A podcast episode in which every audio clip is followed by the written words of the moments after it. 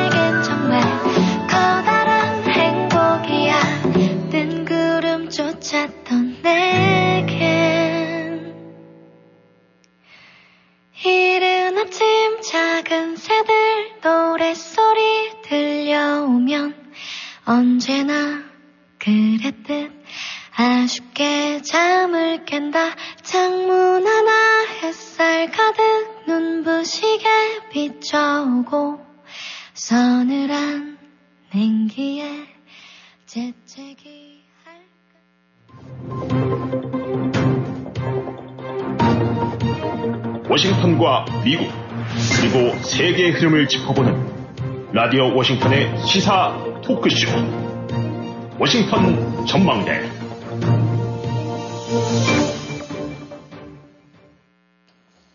가족을 위한 넉넉한 3열 SUV, 새로워진 현대 팰리세이드, Is Your Journey, 워싱턴 전망대는 현대 팰리세이드 제공입니다. 이 계절의 진미를 느끼는 가을 아침 노래로 부드러운 마음과 생각으로 워싱턴 전망대 9월 29일 시작합니다. 러시아의 강제 진집 동원령이 발동되자 수많은 사람들이 탈출 행렬에 나서고 있어 러시아가 붕괴하는 것이 아닌가 하는 생각이 아, 많이 들게 하고 있습니다. 미국에서는 초대형 허리케인 이 플로리다 지역을 강타해서 엄청난 피해를 낳고 있습니다. 대한민국에서는 이준석 전 대표가 제기한 가처분 심리가 열려서 법원이 과연 어떤 결정을 내릴지 정치권과 여론에 깊은 관심이 집중되고 있습니다. 오늘 워싱턴 전망대 러시아에서 벌어지는 대탈주 사태부터 알아보도록 하겠습니다. 오늘도 김영일 해설위원 함께 하십니다. 안녕하셨습니까? 네, 안녕하십니까. 네. 아, 참 이게 생각지도 못한 이런 일이 벌어지고 있습니다. 러시아인들의 탈주 행렬 이것이 정말 우리가 생각할 때는 정말 받아들일 수 없는 그런 상황인데 지금 그런 일이 벌어지고 있습니다. 이 탈주 행렬이 위성에서도 잡혀가지고 그 길을 보니까 참 여러 가지 생각을 하게 되는데 이 러시아인들의 탈주 행렬 어떻게 생각을 하십니까? 네, 지금 위성 사진에 이제 쭉 이게 보도가 되고 있죠. 아, 길이 뭐 차량 행렬이 10마일이 넘어서까지 이어진다니까. 그래서 지금 아, 러시아를 중심으로 이제 주변 국가들로 어, 이 이제 도망쳐 나가는 대 그 탈주 대열이 곳곳에서 어 이제 그 그런 사진들이 잡히고 있는데 그 심지어는 몽고 쪽으로 몽고 쪽으로 하는 차량들을 보게 되니까 예, 아마 뭐 그 지역을 잘 몰라서 그럽니다만은 몽고와 연결되는 지역이 그 사막 같은 데가 있나 봐요. 예, 그 사막길에 차선이 있는 것이 아닌데 실질적으로 한, 에, 그 지어봤더니 15차 차선 정도의 넓이로 그야말로 차량들이 빼곡하게 열을 지어서 아, 그렇게 그 난리를 치면서 나가는 모습들이 나타나고 있습니다. 지금 네. 그 이른바 동원령이 발동된 지 네. 아, 이제 며칠이 됐는데 첫날에 한 20만 명, 그 다음에 그 매 접하고 있는 국경들마다 아, 7, 8천 명 하루에 만 명, 만여 명씩 아, 이렇게 몰려들고 있다니까. 네. 지금 도망치는 나라도 보면은 그 맨 처음에는 이제 핀란드. 네. 아, 그쪽이 제일 아, 국경이 열려 있어 갖고 어, 그 나름대로들 그 유일한 탈출구라고 생각을 했다가 아, 이제 그쪽에서 이제 국경을 막고 그러니까, 아니, 막, 뭐 완전히 막지는 않고 이제 상당히 제한을 하고 그러니까, 네. 카자흐스탄이라든가 이제 중앙아시아 쪽들, 그 다음에 또 조지아, 그러다가, 아, 또 곳곳이 여의치 않게 되니까, 아, 이제 몽고까지, 음. 어, 이런 식으로 날, 저들, 그냥 정신없이들 나가는 것 같아요. 그래갖고, 네. 어, 일단은 지금 아직 러시아가 국경에 문은 닫고 있지 않습니다만은 사실상 가는 차량들을 통제한다든가 이런 간접적인 방식으로 어, 제동을 걸고 있는 것 같은데 네. 어, 조만간 이 저기 국경을 닫는다. 음. 뭐, 뭐 모든 사람들이 지금 다 왕래를 못 하는 건 아니고 특히 이제 징집 연령에 해당되는 뭐 18세에서 65세쯤 사이의 남자들 같은 경우는 곳곳에서 지금 제동이 걸리고 있는 것 같은데 네. 어찌든 간에 아, 조만간 국경 자체에도 막을 지 모른다는 이제 그런 그 위기의식들이 퍼져갖고, 음. 아, 정신없이들 나오고 있는 것 같아요. 이, 뭐, 이제 이 사진을 보고 느낌들을 이제 어떻게 가느냐라고 뭐 여러 가지 이제 저 그 시각들이 있을 수 있긴 하지만 네. 이 한마디로 러시아가 지금 어떤 상태에 처해 있고 국민들이 어떤 입장인지가 네. 그 사진 몇 장으로 다 음. 아, 우리가 짐작할 수 있는 것 같아요. 그냥 아, 10차선, 15차선, 그 다음에 행렬이 10km, 15km 이런 것들이 그래서 조지아 같은 데가 지금 그나마가 제일 많이 열려 있나 본데 항공권 같은 경우는 뭐 완전히 매진이 돼 있어 갖고 예. 어, 보도되는 거 보게 되고 나면 평소에 400 내지 600불짜리가 2만 5천에서 3만 불도 못 구하고 있는 것 같고 음.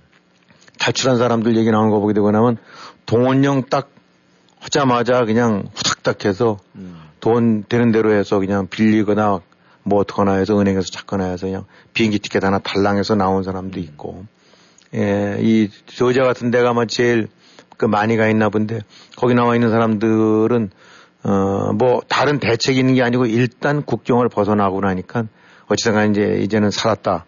음. 그 다음 단계에 이제 살 길을 찾아야 되는 그런 류의 배란간 그, 어, 생겨버린 일종의 난민행렬처럼 네. 어, 지금 러시아를 중심으로 해서 그 뭐가 흩어지듯이 산지사방으로 좀 흩어지고 있는 그런 상태인가. 네.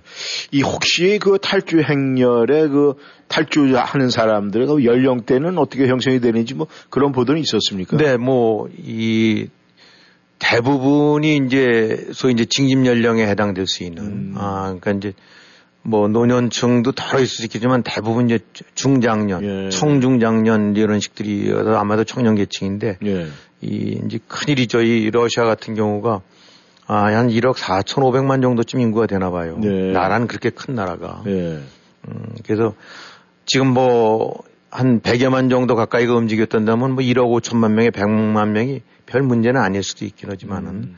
이제 이렇게 떠 나라를 떠난 사람들이 20대 혹은 30대, 40대 남성들이 주축이다는 데는 이 뭐 각 그 산업 분야란 이런 데서 네, 가장 맞습니다. 중요한 그 음. 노동력들 아닙니까? 그렇죠. 일꾼들이죠. 네. 아, 그러니까 그런 측면에서는 아, 러시아가 이제 에, 장기적으로 특히 이제 첨단 산업이나 이런 식에서 그 남대로 그 고학력 아, 고소득 계층의 부문 쪽도 청년들이 많이 떠나는 음. 것 같으니까 산업에 주는 타격도 이제 크겠죠. 네.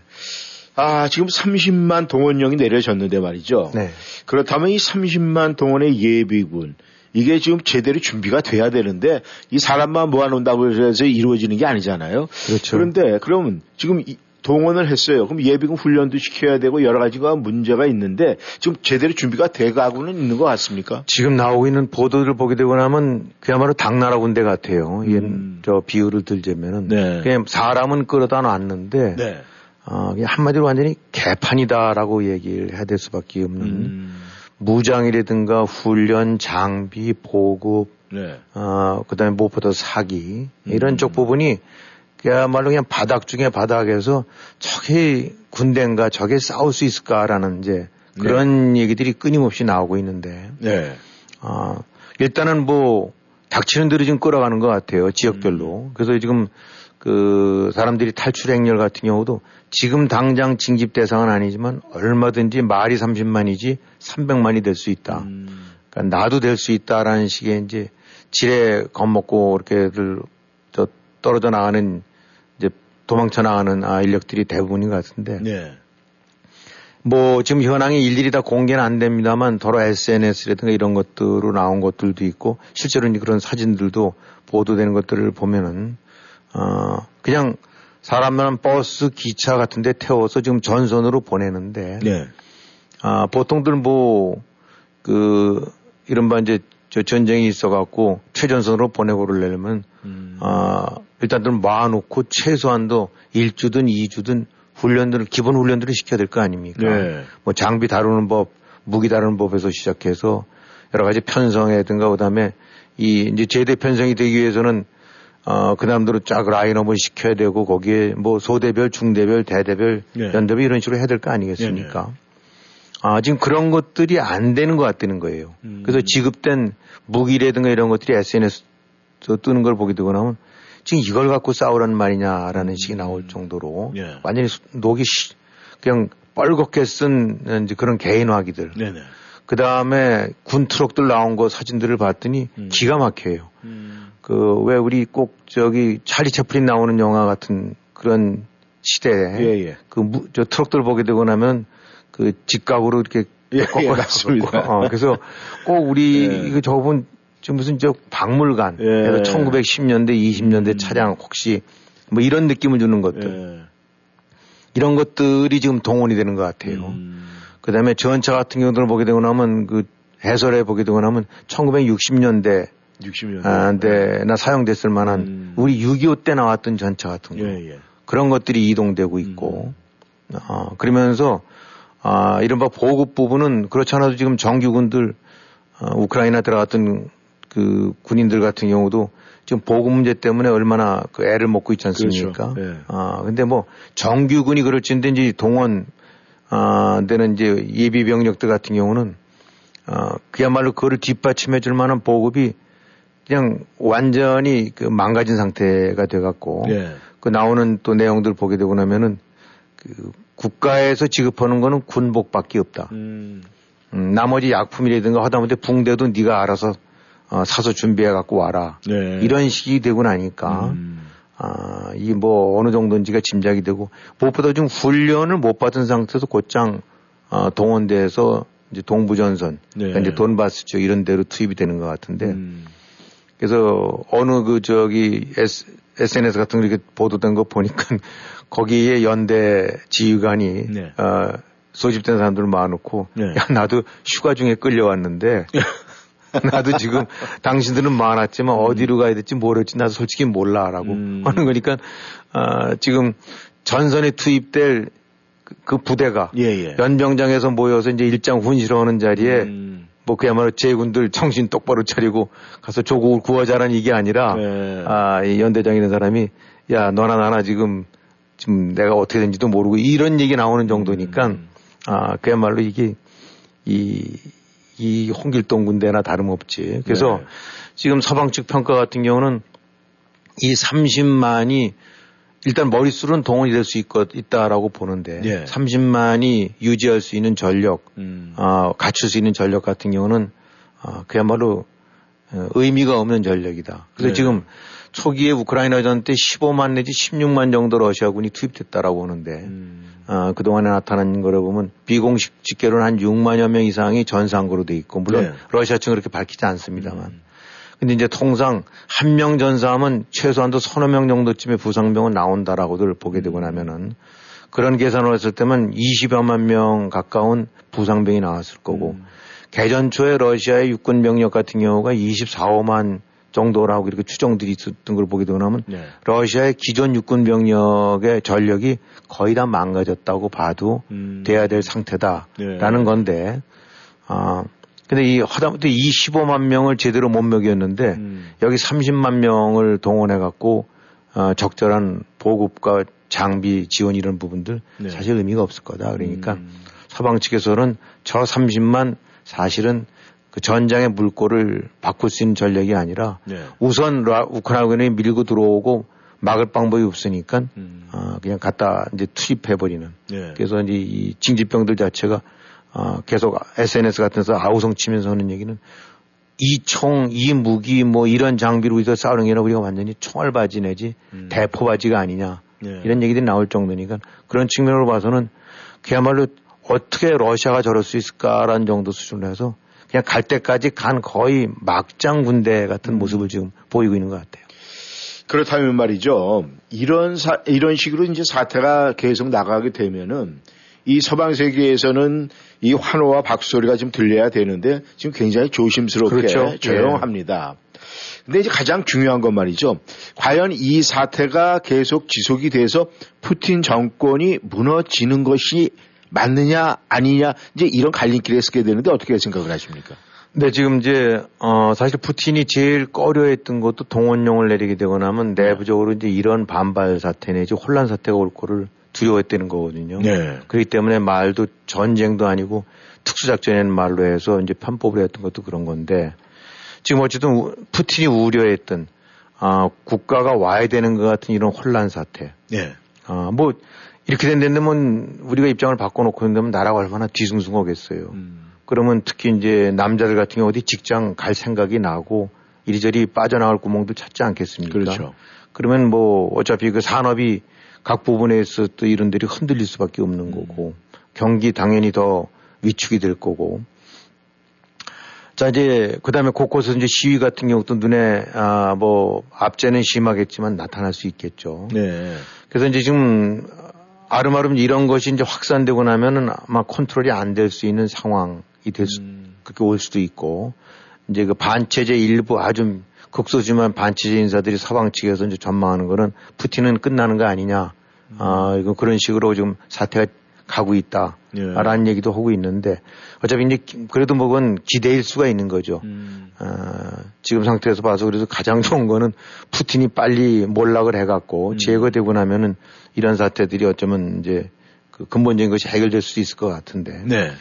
근데 이제 푸틴 정권을 뒷받침했던 것이 그야말로 이제 군부가 제일 가장 큰 힘이 되고, 네. 어, 정보, 그 다음에 돈줄, 음. 뭐 이런 것들이 이제 이 오리가치라고 했던 그 그런 돈줄 가치가 포함해 갖고 어, 이런 것들이 이제 푸틴을 집, 지탱해 왔는데 여기서 지금 가장 큰 크고 시, 그 강력한 축이었던 군대가 지금 일단은 무너졌다고 보거든요. 네. 아, 그러니까 군이 물론 러시아군이 완전히 몰락한 건 아니긴 하지만은 네. 아, 이, 이번 우크라전을 통해서 어, 러시아군이 그야말로 형편없는 군대고 음. 핵은 갖추고 있을지 모르지만 재래식 전력이라든가 특히 이제 보급이라든가 작전 어, 진행 그 연합 체계 이런 데 측면을 봐서 그야말로 형편없는 음. 어, 그런 그 실상이 드러나서 가장 그 백업이 돼서 중요한 백업이었던 군의 어떤 위상이나 이런 것이 지금 땅에 떨어져 버렸다. 그만큼 네. 이제 푸틴의 어떤 힘을 받쳐 저 힘이 되고 있던 그 중인이 음. 무너졌다고 봐야 되고 그 다음에 이제 올리가치들 이제 돈줄이 됐었던 네, 예. 아름아름 해서 이제 부패 먹이고리 먹이 사슬해서 같이 해 먹었던 음. 아, 이런 데들이 지금 이제 고개를 갸우뚱하고 있단 말입니다. 네. 일단 자기네 권리는 어, 챙겨가야 되겠지만 푸틴으로서 이게 우리가 보호가 될까 음. 이제 그런 부분들이 논의되고 있다는데 네. 아, 도르샤나도 푸틴 같은 경우 보게 되면 뭐 가끔씩 사진 뭐 그 동, 저 동영상 나오는 거 되고 나면 음. 막 손발, 뭐 손이 떨린다든가. 예. 그래서 지금 뭐 암이라든가 혹은 또 파킨슨병 같은 경우가 아, 얘기들이 되고 있는데. 네. 그게 그래서 혹시 좀 빨리 무너져 주지 않을까라고들 하는데. 네. 그거는 아, 아직은 뭐 이렇게 기대를 못 하고 있는 것 같아요. 네. 물론 이제 그 정보나 이런 것들 부분이 얼마만큼 일반에 이제 오픈되어 있는지 모르긴 하지만 가장 미국과 서방들이 측이 이제 보고 있는 것이 푸틴을 둘러싼 어떤 그 권력 구도가 네. 아, 와야 되지 않을까라는 음. 그런 부분들 보고 있을 것 같은데 네. 아, 그냥 일단들 전문가들이 제시하는 시나리오가 한 세 가지 정도로 그런 저 내용들이 있습니다. 예. 예, 이제 뭐 하나는 지금 이런 이렇게 흔들리는 와중에서 계속 흔들려 갖고 네. 어떻게 보면 이제 러시아가 지금의 푸틴을 정점으로 한 그 독재 체제가 완전히 무너져서 네. 아, 그야말로 민주적인 혁명 내지 민주 체제로 음. 아, 지도 체제가 바뀌는 경우 음. 그야말로 과거 그 체코스로바키아에 있었던 프라하의 봄처럼 예. 아, 모스크바의 봄이 혹시 올 수 있지 않을까라는 음. 가능성. 근데 뭐 이제 현실화 가능성 부분에서는 가장 낮은 편이라고 봐야 되겠죠. 네. 아, 그거는 쉽지 않을 거다. 그 다음에 이제 이 푸틴이 어떤 식이든 제거되거나 쫓겨나고 음. 어떤 형태의 또 다른 그 절대자가 나타나서 어 이제 이른바 레이짐 체인지가 되는 상황. 음.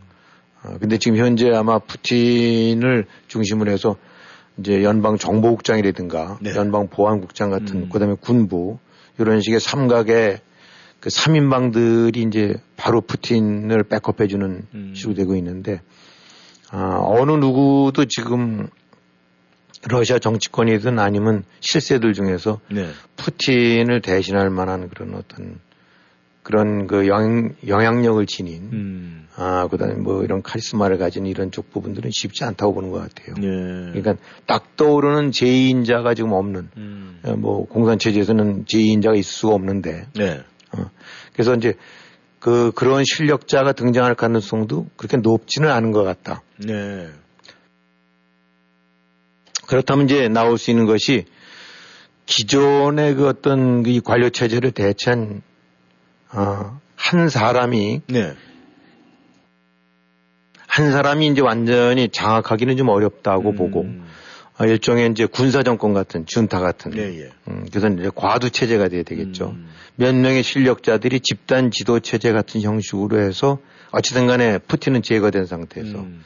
아, 새로운 이제 권력 체제로 들어서 갖고 그 러시아에 대한 어떤 그 정권을 장악할 수 있는 그런 가능성이 있지는 않을까라고 보는데 요것들을 보게 되고 나면 이른바 저기 저 무슨 확률 같은 거로 낸다면 네. 대략 한 3분의 1 정도로 음. 추정을 한다니까 그래도 그만하면 확률이 좀 있죠. 그렇죠. 그러니까 거죠. 이제 만약 음. 이런 식으로 진행이 된다고 하면은 어쩌면 어이 이제 몇몇의 과두 음. 지도 이제 실력자들이 예. 뭐 군부와 그다음에 정보 담당 음. 또뭐 보안 담당 뭐 이런 식으로 해서 그 이런 각 파트의 실력자 그 중에서 이제 뭐 올리가치 쪽도 낄 수도 음. 있겠죠. 음. 그런 뭐 서너 명이 될 수도 있고 네다섯 명이 될 수도 있는 음. 아 이제 집단 지도 체제 형태로 해갖고 음. 아 이제 이 푸틴의 공백을 메꿔 나갈 수 있는 그러나 이거는 역시 아 민주론 체제로 전환하는 것이 아니라 음. 그냥 독재가 또 다른 독재, 네. 전체주의가 또 다른 전체주의로 바뀌는 거고 단지 푸틴만 제거될 수 있는 음. 그렇다 하더라도 어쩌면 이제 푸틴의 과오를 몰아가 갖고 네. 지금의 전쟁 상황 같은 경우를 좀 종식시킬 수 있는 그런 여지는 있다. 음. 아, 그래서 이제 그런 가능성이 있다고 보는데 과거 역사적으로 봤었을 때 이런 형태의 어떤 전체주의 혹은 군사 독재 이 절대자가 네. 붕괴가 되거나 몰락됐었을 때 그 나라가 민주화 내지 바람직한 방향으로 개선되는 확률들이 높지가 않나 봐요. 음. 굳이 얘기한다면 한 25% 정도라는데. 네. 그러니까 아, 이른바 프라의 봄처럼 바뀌는 경우가 한 음. 25%밖에 안 되고 나머지는 대부분 보게 되고 나면 어, 그 밥에 그 나물식으로 음. 어떤 절대자가 쫓겨나면 비슷한 형태의 정권을 장악한 또 다른 절대자가 네. 뒤를 잇는 식으로 음. 지금 이제 꼭 베네수엘라 같은 식이죠. 차베스 무너지고 나니까 음. 근데 그 뒤에 들어선 정권 역시도 비슷한 그런 맥락. 예. 이란도 그렇게 이제 보고 있으니까. 네. 그래서 아, 정권 교체라는 측면으로 봐서는 아, 일단 푸틴이 밀려나기도 쉽지는 않다고 보지만 음. 설령 밀려난다 하더라도 러시아가 아, 일거에 그냥 이번 걸 계기로 해서 음. 민주국가 형태로 바뀐다는 부분들은 그런 요원한 일이다. 음. 아, 예. 거의 가능성이 없다라고들 보고 있는 거예요. 네. 일반적으로 뭐이 사나운 동물이나 온순한 동물이나 이 코너에 몰리면은 이빨을 드러내면서 이제 발악을 하는데 말이죠. 그렇죠. 지금 이 푸틴이 궁지에 몰린 건 분명한 사실이에요. 그렇다면은 마지막 그 카드 핵 전쟁 벌릴 가능성은 있습니까? 지금 제일 우려되는 것이 바로 그 문제죠. 네. 아, 설마 설마 하고 있긴 하지만은 지금 사실은 그 미국의 우크라이나 침공 같은 경우 직전에 날짜까지 거의 맞출 정도였거든요. 네. 그때 그걸 믿은 데는 아무 데도 없었다는 거죠. 음. 어, 제렌스키 같은 경우도 오히려 왜 자꾸 분위기를 이상하게 위기 국면으로 몰아가느냐라고 반발을 했을 정도니까. 네. 근데 공교롭게도 정확하게 맞췄는데 네. 아주 미국이 아름아름 어, 뒤에서 이제 손을 쓰는 거는 끊임없이 이제 러시아 쪽에 메시지를 보내는 것 같고 음. 어, 이 푸틴 부분 외에도 이제 거기 군사 실력자들이 있을 거 아닙니까? 네, 네. 그 다음에 또 고위급 채널들이 있을 테니까 외교나 군사 이런 걸 통해서 끊임없이 이제 경고를 보내는 것 같은데 음. 지금 돌아가 있는 것들은 아 지난 시간에도 말씀드렸습니다만 푸틴이 정말 지금 완전히 사면초가 코너에 몰린 것 같은 거니까 네. 그렇다면 이제 푸틴 입장에서 봐야지 서방 측의 건전한 그, 그 가치 판단 입장에서 보면 안 음. 되거든요. 네. 바로 그런 측면에서는 지금 짐작이 안 된다. 그렇기 음. 때문에 우려가 크다라는 얘기인데 하필 뭐 엊그저께인가 보니까 러시아에서 뭐 그 조달청을 통해 갖고 그 요도와 칼륨 구매 입찰을 공고했다는데 음. 요도와 칼륨이라는 것이 그 방사성 같은 경우에 대한 대비한 그런 약품이라는 거예요. 네. 아, 방사성 요도가 이렇게 이렇게 몸에 저 농축된 것을 막게 하는 그런 음. 했는데 이게 급하게 지금 4일간인가 어, 5일간인가 정도 시간을 두고 어, 대, 대거 이거를 구매하는 공고를 음. 냈다는 걸 보고 야 이거 뭐 무슨 조짐 아니냐 네. 아 지금 핵전에 대비한 그런 건 아니냐라는 이제 그런 어, 굉장히 찜찜한 어, 이런 하고 있는데 제일 이제 우려되는 거는 내일이죠. 일단 내일 정도쯤 되고 나면은 네. 그 지금 각종 점령지에서 이제 병합 투표해 갖고 음.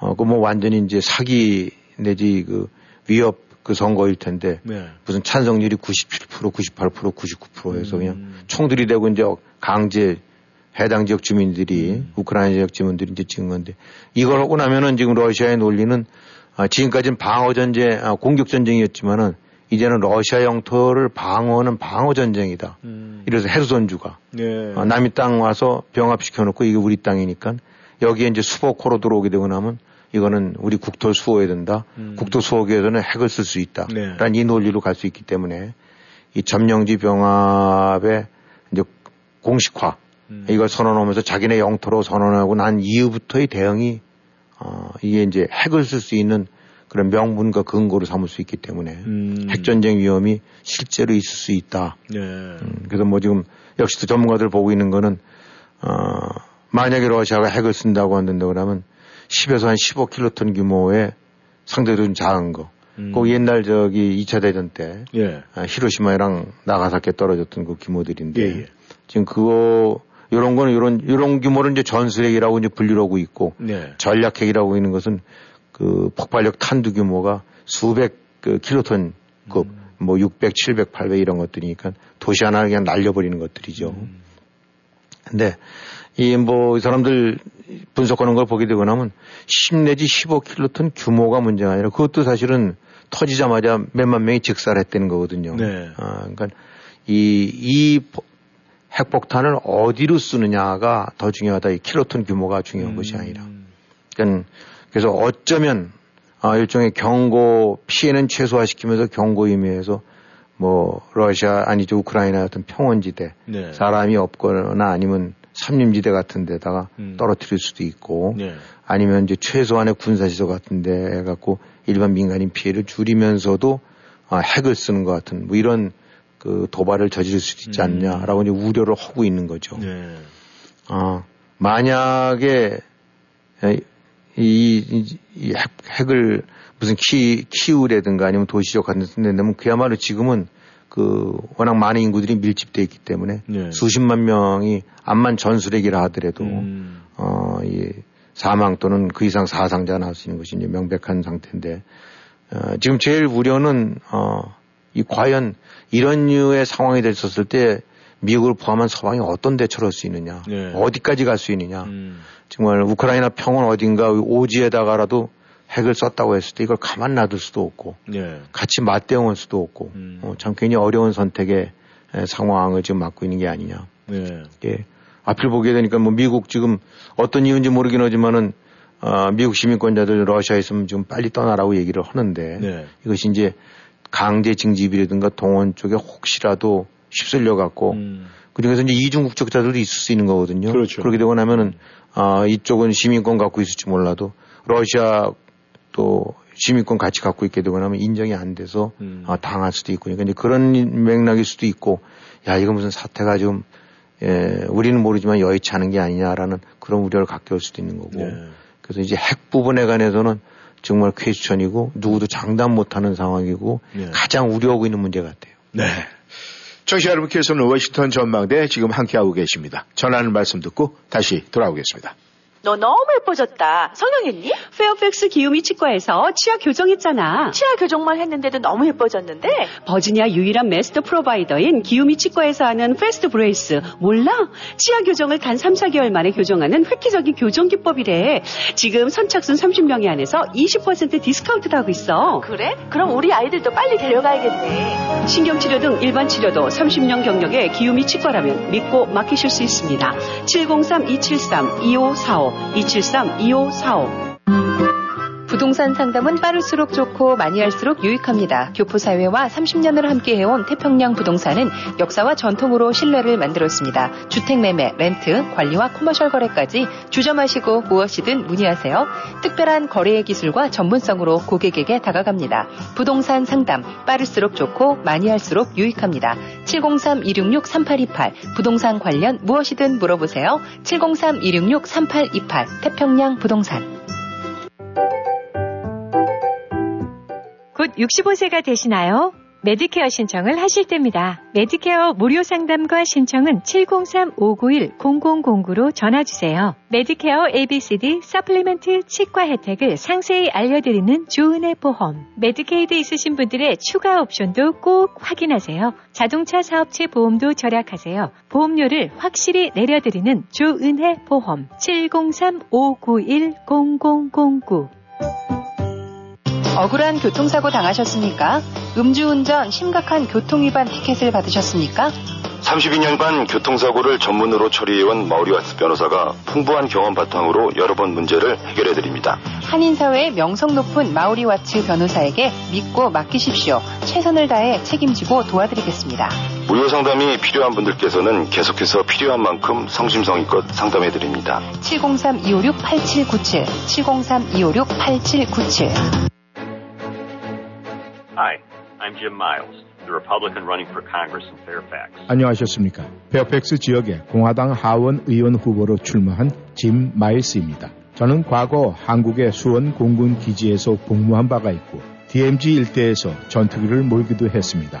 그리고 1988년 서울 올림픽도 즐겁게 참관을 했습니다. 저는 자유와 가족의 가치, 성실한 노동과 세금 인하 및 규제 완화를 추구합니다.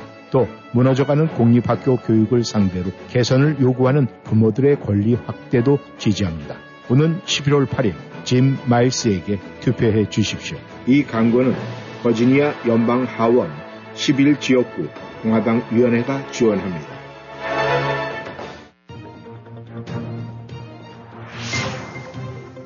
여러분은 지금 라디오 워싱턴 그리고 미주경제신문 대표인 김용일 해설위원과 라디오 워싱턴 콘텐츠 본부장 이구순이 진행하는 워싱턴 전망대를 함께하고 있습니다.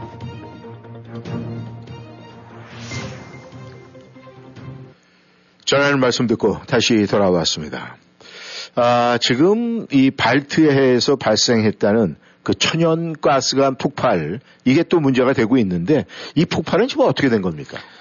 네, 이 3일 전에 그 이제 러시아랑 유럽을 잇는 그 해저, 예. 아, 바다 그 발트해를 통해서 이제 독일로 연결되고 있는 천연가스관이 이제 여러 개가 있는데 그 중에서 세 군데에서 이제 누출 사고가 발생했다는 건데, 네. 아, 맨 처음에는 이게 뭐 어떻게 보면 뭐 이런 기술적인 사고가 날 수도 있고 그런 거긴 하지만 네. 여러 가지 정황상 보게 되니까 이게 이 문제가 많은 음. 뭔가 이제 의도적으로 그 사보타지로 발생한 것이 아닌가 하는 네. 이제 의심들을 하고 있는데 갑자기 그 세 군데에서 누출 사고가 발생을 해갖고 어, 바닷속에 있는 그 큰 파이프가 아니니까 거기서 뭐 막대한 양의 이제 천연가스가 새나오게 되면 그 거품 버블이 날 거 아닙니까? 그렇죠. 그 버블 그 규모가 한 거의 1마일에 걸쳐서 있다는 거니까 얼마나 큰 음. 규모로 지금 그 새고 있는지 알 수 있겠죠. 네. 예. 지금 아직까지 뭐 지금 조사 중입니다만은 네. 여러 가지 정황들 봤을 때 아, 이게 간단치가 않다. 그럼 이제 무슨 흑막이 있느냐라고 지금 나오고 있는 것들을 보게 되고 나면은 네. 아, 잠정 결론은 이거는 자연 발생 내지 어떤 기술적인 사고가 아니라 음. 아, 뭔가의 의도적인 파괴행위라는 식으로 간주하고 있는 일단 보고 있는 것 같아요. 네. 이 가스관 길이가 한 700에서 760마일쯤 된다니까 음. 1000km가 넘는 거겠죠. 근데 그이 가스관이라는 것이 무슨 가, 되게 얄팍한 것이 아니라 음. 음, 상당히 두꺼운 강판에다가 그 뒤를 이제 콘크리트 같은 거로 더 씌우고 그래갖고 음. 이게 아마도 물 속에 들어가 있으니까 부식도 막아야 되고 음. 그다음에 수압 같은 걸 다 막아야 되기 때문에 내구력이나 이런 것들이 굉장히 대단한 저건데 네. 어, 어쩌다 한 군데서 이게 나오는 것도 있을 수가 없다고 보는데 음. 동시다발적으로 한 세 군데에서 리크가 생겨버렸다. 음. 아, 이거는 그러면서 이제 그래서 결국은 이런 기술적 결함 같은 것이 한꺼번에 발생할 수가 없고 네. 어, 누군가가 장난을 친 거다. 음. 파괴를 시킨 거다. 네. 그래서 이제 해저 드론 같은 경우 음. 그 다음에 잠수부들이 몰래 와서 폭격을 설치했다거나 음. 어, 어쨌든 이런 식의 것이 아니면은 어, 이런 것이 있을 수가 없다. 네. 그러니까 이제 이런 사고가 퍼지고 되고 나니까 가스가 그 뭐 독일 같은 경우는 그동안에 에너지 한 50%를 러시아산 가스를 이제 썼었으니까. 네. 그 지금 이제 뭐 유럽 쪽에서는 다시 또 난리가 났죠. 그동안 음. 그동안에 이제 에너지 부분들을 커버 러시아 거를 막기 위해서 대체 수단들을 마련해서 어느 정도 이제 버틸 수 있다라고 했는데 음. 또 이것이 뚝 끊어져 버렸으니까. 네. 그래갖고 뭐 잠깐 며칠 사이에 지금 뭐 가스 값이 한 20% 이상 아, 이제 또 뛰었대는데.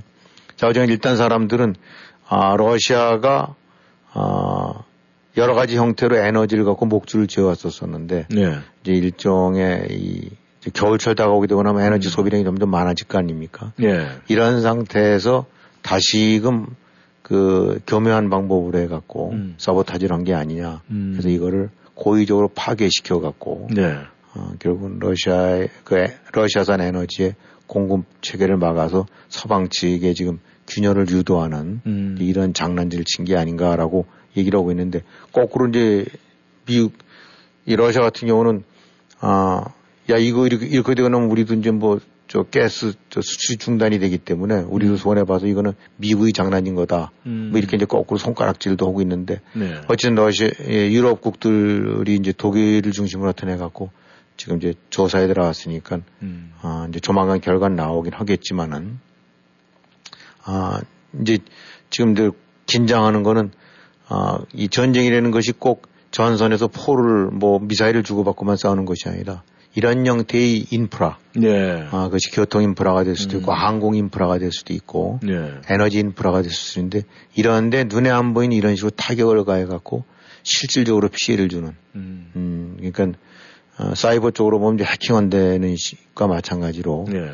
지금 이게 또 다른 형태의 러시아가 어, 전쟁을 유발하고 있는 게 아닌가. 음. 어, 그러니까 단순 전선에서의 어떤 총을 주, 어, 총을 쏘는 거 이외에 네. 그렇기 때문에 유럽들 같은 경우가 또 다른 형태의 이런 그, 이 문제 하이브리드 전쟁 이런 식으로 음. 표현들을 하던데 네. 어, 이런 유의 거에 휘말려 갖고 곳곳에서 새로운 공격이 가해질 수 음. 있다. 아, 이런 부분들을 굉장히 우려하고 있는 것 같아요. 네.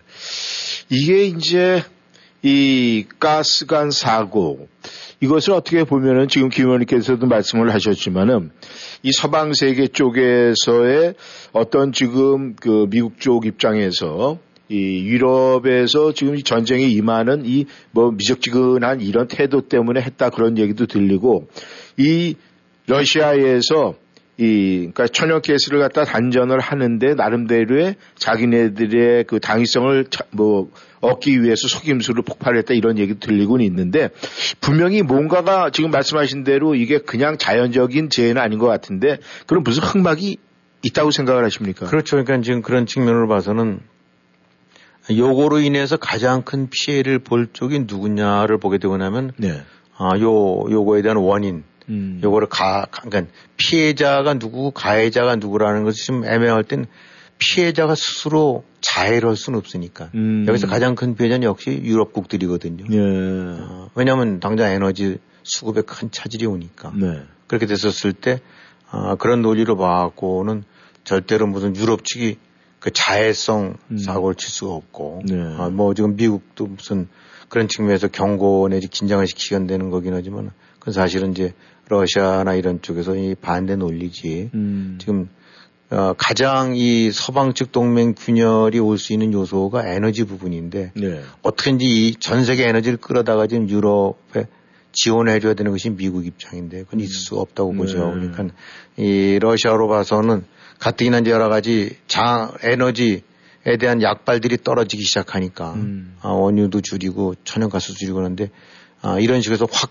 문을 닫아버리게 되고 나면 그야말로 유럽이 지금 전혀 대비가 안 된 상태에서 음. 어, 피해가 올 수 있으니까 어, 이제 이런 류의 그 지금 장난질을 치는 게 아니냐라는 것이 가장 유력한데 어차피 요거는 여러 가지 이제 그 폭발된 지역들 같은 경우 음. 파트들 같은 걸 보게 되고 나면 조사 결과 나오게 되겠죠. 네. 이제 곧 겨울이 닥치고 추운 날씨가 이제 예상이 되는데 아무튼 굉장히 여러 가지 어려움을 겪을 것 같은 예, 생각이 듭니다. 네, 이번엔 지금 대한민국으로 좀 들어가 보겠습니다.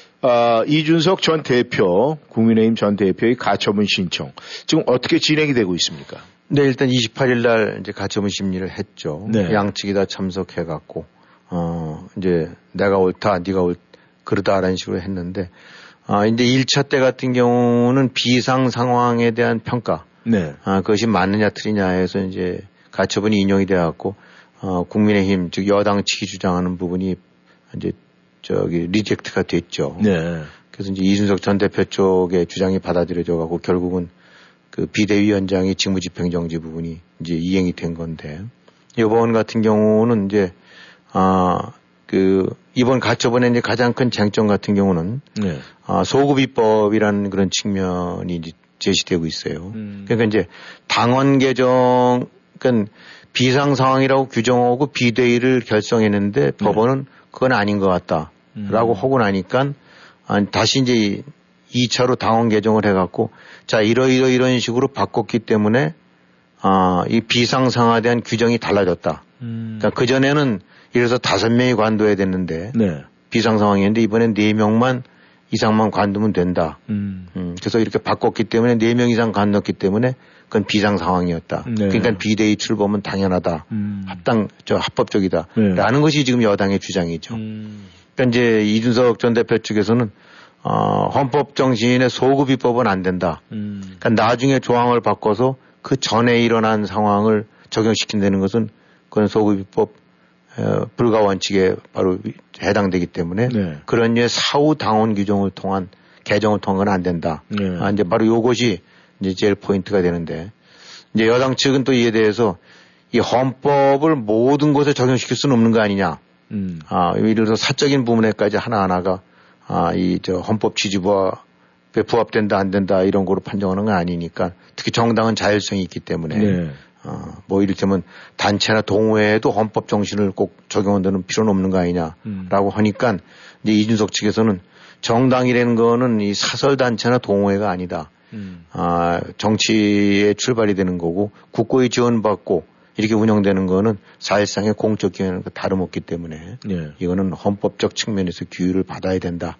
어, 그 정당이 그야말로 동호회는 아니다. 네. 이런 식으로 오고 나니까 이제 법원이 뭐 여러분들 이제 저 청취자도 들어보시게 되고 나면 이 소급 입법이라든가 공적 예. 단체 혹은 공적 기관 혹은 사적 기관 이런 서로 주장이 배치되는데 어느 쪽이 맞는 말인지는 뭐 제가 굳이 어, 어떤 식으로 저걸 할 수도 없고 예. 음, 저 역시 전문가 아니기 때문에 하지만 음. 가장 이제 객관적이거나 이런 측면에서 보게 되면 어느 쪽 말이 맞는지는 아마 판단들을 할수 있을 것 같은데 음. 아, 이제 법원이 과연 어떤 논지로 받아들일지 예. 수일 내 결정을 내린다니까 음. 이걸 지켜봐야 되겠죠. 예. 아, 참 복잡하고 시끄럽습니다. 거기에 또 아, 플러스 하나가 이제 더해졌는데 이 윤석열 대통령의 이 막말 시비 어떻게 이 전모가 다 밝혀졌습니까? 그뭐 이렇게 나오고 있는 거 보니까 참 맨 처음에 듣는 것과는 또 좀 다른 얘기도 나오고 있고. 네.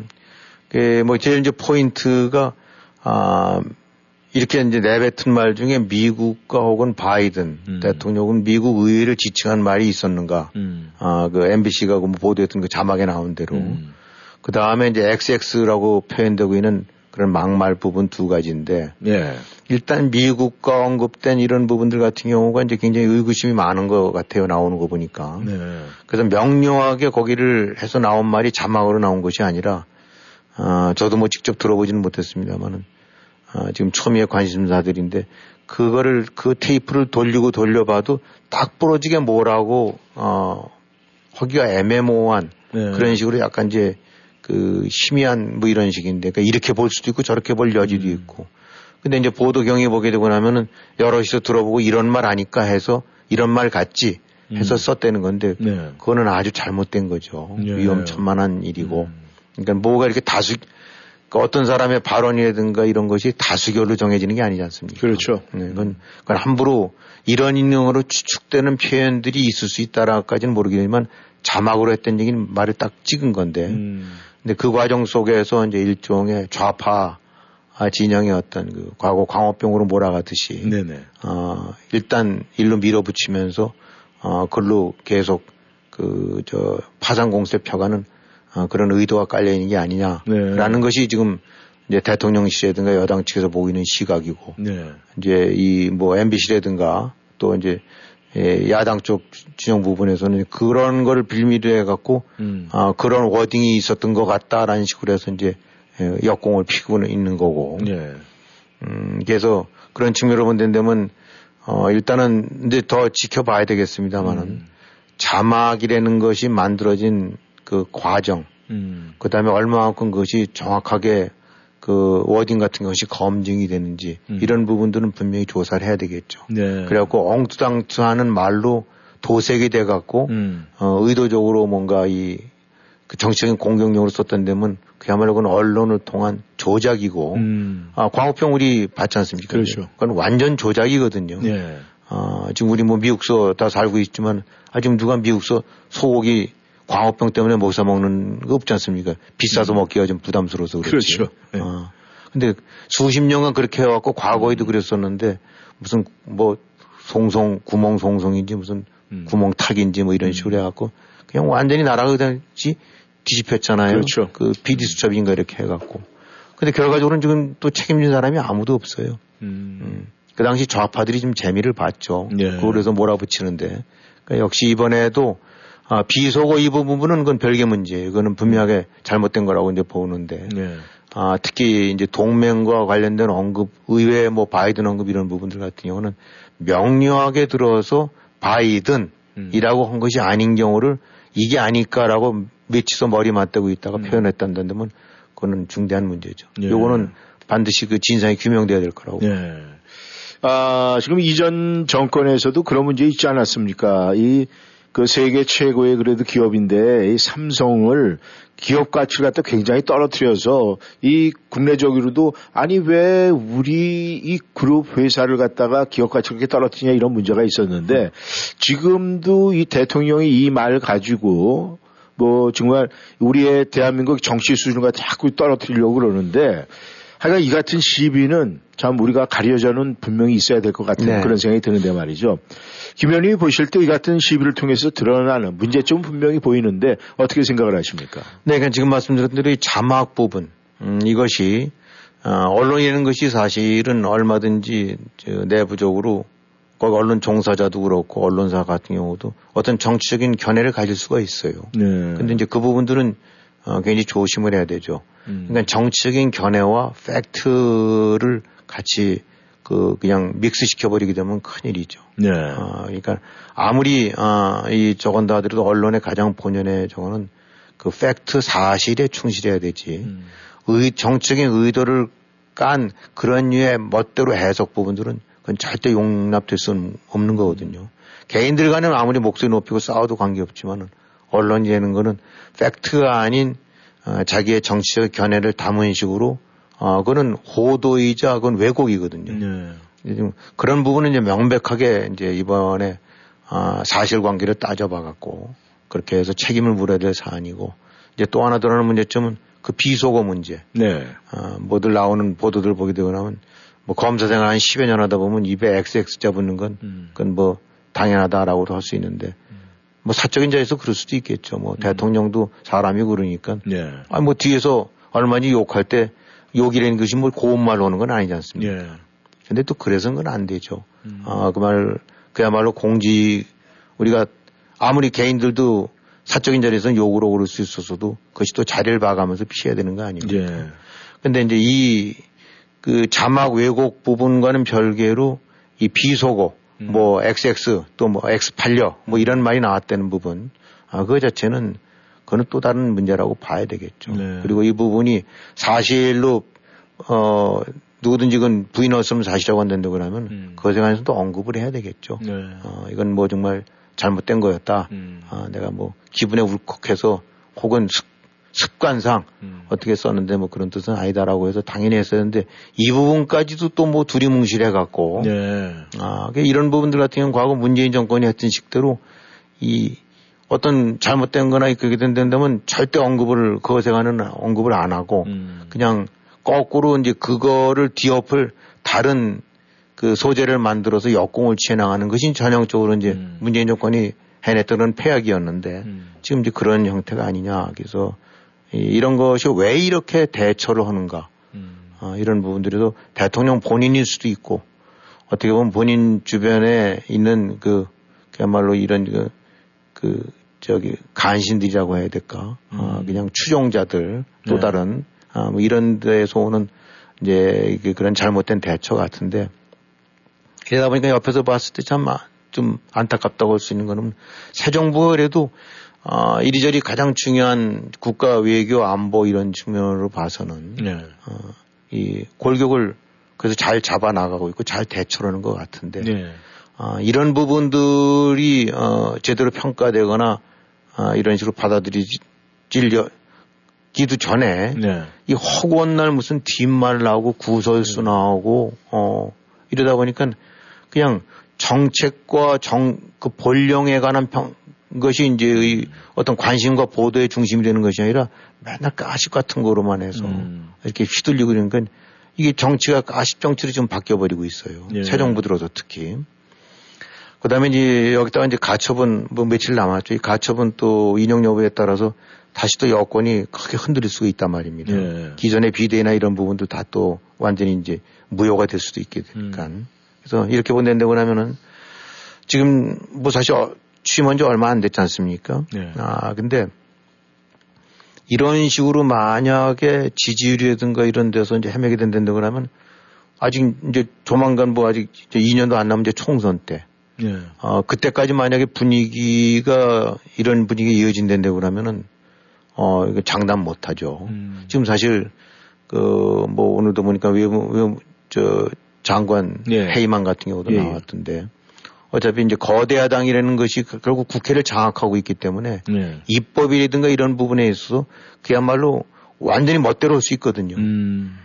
그래서 결국은 지금 정권 대통령은 거머쥐었지만은 의회 쪽, 그러니까 국회 쪽 예. 부분에서 백업을 못 받게 되고 나면 그야말로 이제 허구한 날 이런 식의 상황이 음. 계속 될 텐데 예. 아, 문제는 이제 이렇게 초기, 정권 초기 단계에서 지지율이 그냥 완전히 그 완전히 그냥 거덜이 나버려 갖고 음. 이런 식의 구설수, 뒷말, 뭐 맨날 대통령 부인, 음. 뭐 이런 식에서 혹은 이런 거 하게 되고 나면은 이 총선 때 네. 이거를 뒤집기가 쉽지 않을 거다. 음. 음, 네. 이미 보도를 보셨겠지만 김정일 지금 수시로 미사일 발사해 놓고 이제 뭐 핵실험 가능성도 좀 나오고 있고 음. 또 북한이 핵사용 원칙을 멋대로 규정해 갖고 하시라도 보게 되고 나면 대남 핵 공격을 가할 수 있는 이런 엄포를 하고 있는데 네. 이런 걸 종합해 봤을 때 지금 그 김정은이가 핵 포기를 했다는 거 하겠다는 건 애당초 완전히 물이 건너갔 물 건너갔다고 봐야 되거든요. 네. 근데 이런 상황이 엄중한 상황이 지속되고 있음에도 불구하고 새 정부는 지금 이런 가십 정치에 휘둘리고 음. 그러다 보니까 어, 김정일한테 완전히 왕따 당한 채 무슨 한반도 평화 프로세스니 어쩌고니 해가지고 망상에 그 했던 문재인 정권 음.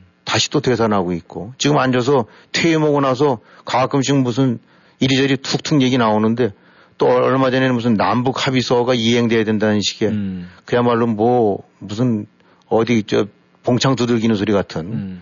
예, 결국은 제일 안타까운 거는 어, 지금 뭐 정부가 잘하고 못하고 떠나서 어, 굵은 핵심 같은 거는 제대로 파악해 가고 있는 것 같은데 네. 이런 구설수에 휘말려 갖고 음. 지지율이 뭔지 흔들리고 나니까 이런 문재인 정권 파거리들이 다시 또 좀비처럼 되살아나는 이런 모양새로 지금 나타난 이런 현상들 네. 그것이 제일 우려되고 걱정이 되는 거죠. 네, 알겠습니다. 네, 워싱턴 전망대회 오늘 이 세계 정치 또 지금 러시아와 우크라이나 이 전쟁 상황에 경제가 만만치가 않습니다. 그래서 올겨울은 굉장히 미국에 살고 있는 저희들도 좀 추워질 것 같은데 준비를 좀 하셔야 될 것 같습니다. 오늘 여기서 인사를 드리겠습니다. 김 의원님 수고하셨습니다. 네, 수고하셨습니다. 네. 청취자 여러분 안녕히 계십시오.